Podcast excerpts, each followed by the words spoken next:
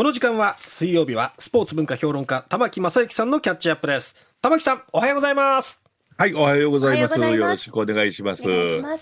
連日 WBC で盛り上がっておる日本ですけれどもね。いやー、やっぱりね、すごいですね。大谷もすごいし、日本の選手たちすごいし、ピッチャー陣がすごいし、ええ。もう喋り出したらこれだけで終わってしまいますんで、ちょっと別の話題に行きますが、今日は何でしょえー、WBC で始球式をした方がおられましたねう。はい。えー日本の総理大臣、えー小泉、いや、小泉さんじゃない、ごめん失礼 石田さん、はいが、元野球部なんですって。うん元野球部と割にはちょっと下手すぎましたよね。でもあれが始球式なんですね。え要するに、あの、どんなに偉い人でもうん野球やらしたらダメだと。うんこ、ここは変わってくれと。野球の上手い人やってくださいというのが始球式なんですよね。ですあから、ああん、あんまり始球式で、ええあの、いい球投げる人、よくな、よくないんですよね、本当は。ズバンって投げたりするよりも、そうなんですね。これちょっと転がったりして届かなかったりしてもいいわけですねそうそうそうそう。ですからこれ一番最初にね、世界で一番最初に始球式が始まったってのは1892年。はあ歴史がありますね1892年にええアアメリカのオハイオ州の州知事、はい。この人、ウィリアム・マッキンリーという人なんですけどね、はい。その後大統領になる人なんですが、ええ。この1892年にウエスタンリーグという、まあまあ、セミプロのリーグがあったんですね。えこれで初めて、えー始球式をやったっていうのが記録に残っているそうです。で、アメリカのメジャーのきあの始球式っていうのは、ご存知ですよね、どんな風にしてするか？え、日本と違うんですか？え？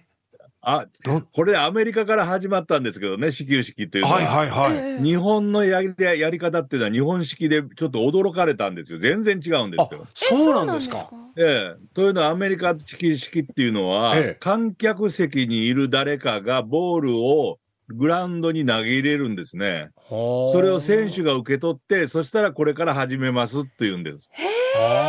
で、ですから州知事がボールを選手に投げるんですね。あの客席から。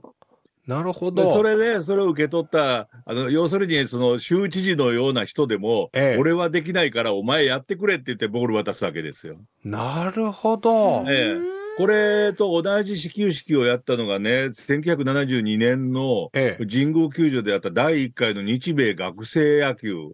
はあで、今の上上皇様と上皇后様ええ。が神宮球場の客席の上の方にいて、はい。そこまで選手が、えー通路を、あのー走っていって、もらい、ボールをもらいに行って投げてもらったっていうのが、はあ。りましたですね。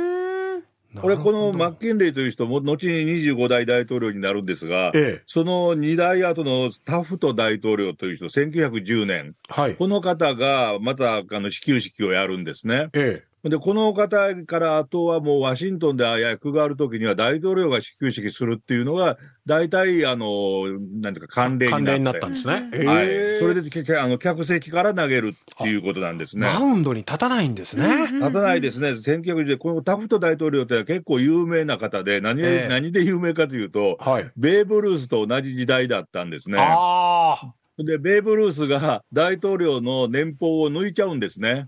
は 大統領よりも高い年俸をもらうプロ野球の、まあ、メジャーリーグの選手が初めて出たっていうので有名になった大統領なんですこの時この時ベーブ・ルースが何と言ったかっていうと、はい。い大統領だと言ってもホームランは打てないだろうって言ったらしいですね。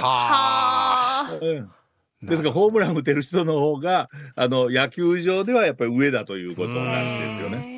ねで、まあ、これを別に真似たわけじゃないんですけれども、うんあの、日本で初めて、えー始球式やった方、これは、はいやっぱりあの、政治家なんですよ。へえ大隈重信。早稲田大学作った方ですね。えで、1908年に、その大リーグの選抜チームがややってきて、早稲田大学と一緒にあの野球をやろうと。早稲田大学相手に野球をやろうと。えうんうん。した時に大隈重信さんが出てきまして、うん。これでマウンドの上から投げたんですね。えで、これが日本の始球式の原点になっちゃったんですね。なるほど。ええ。で、この時あの、やっぱり大暴投だったらしいんですけれども、はい。大暴投、大隈重信う先生が投げた大暴投だけれども、これは打たなきゃいけないというんで、空振りをしたというところから、空売りをするという伝統も始まったそうです。うーん。それが敬意を表する形になったっていうことですね。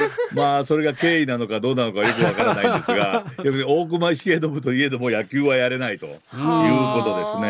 あーですから日本もその後政治家の方が結構やっていましてね、え1957年には岸信介首相おが巨人対国鉄スワローズーの試合、今のあのヤヤヤクルトの前ね。身ですね。ええ、どの試合で出てきてやったっていうのがありますね。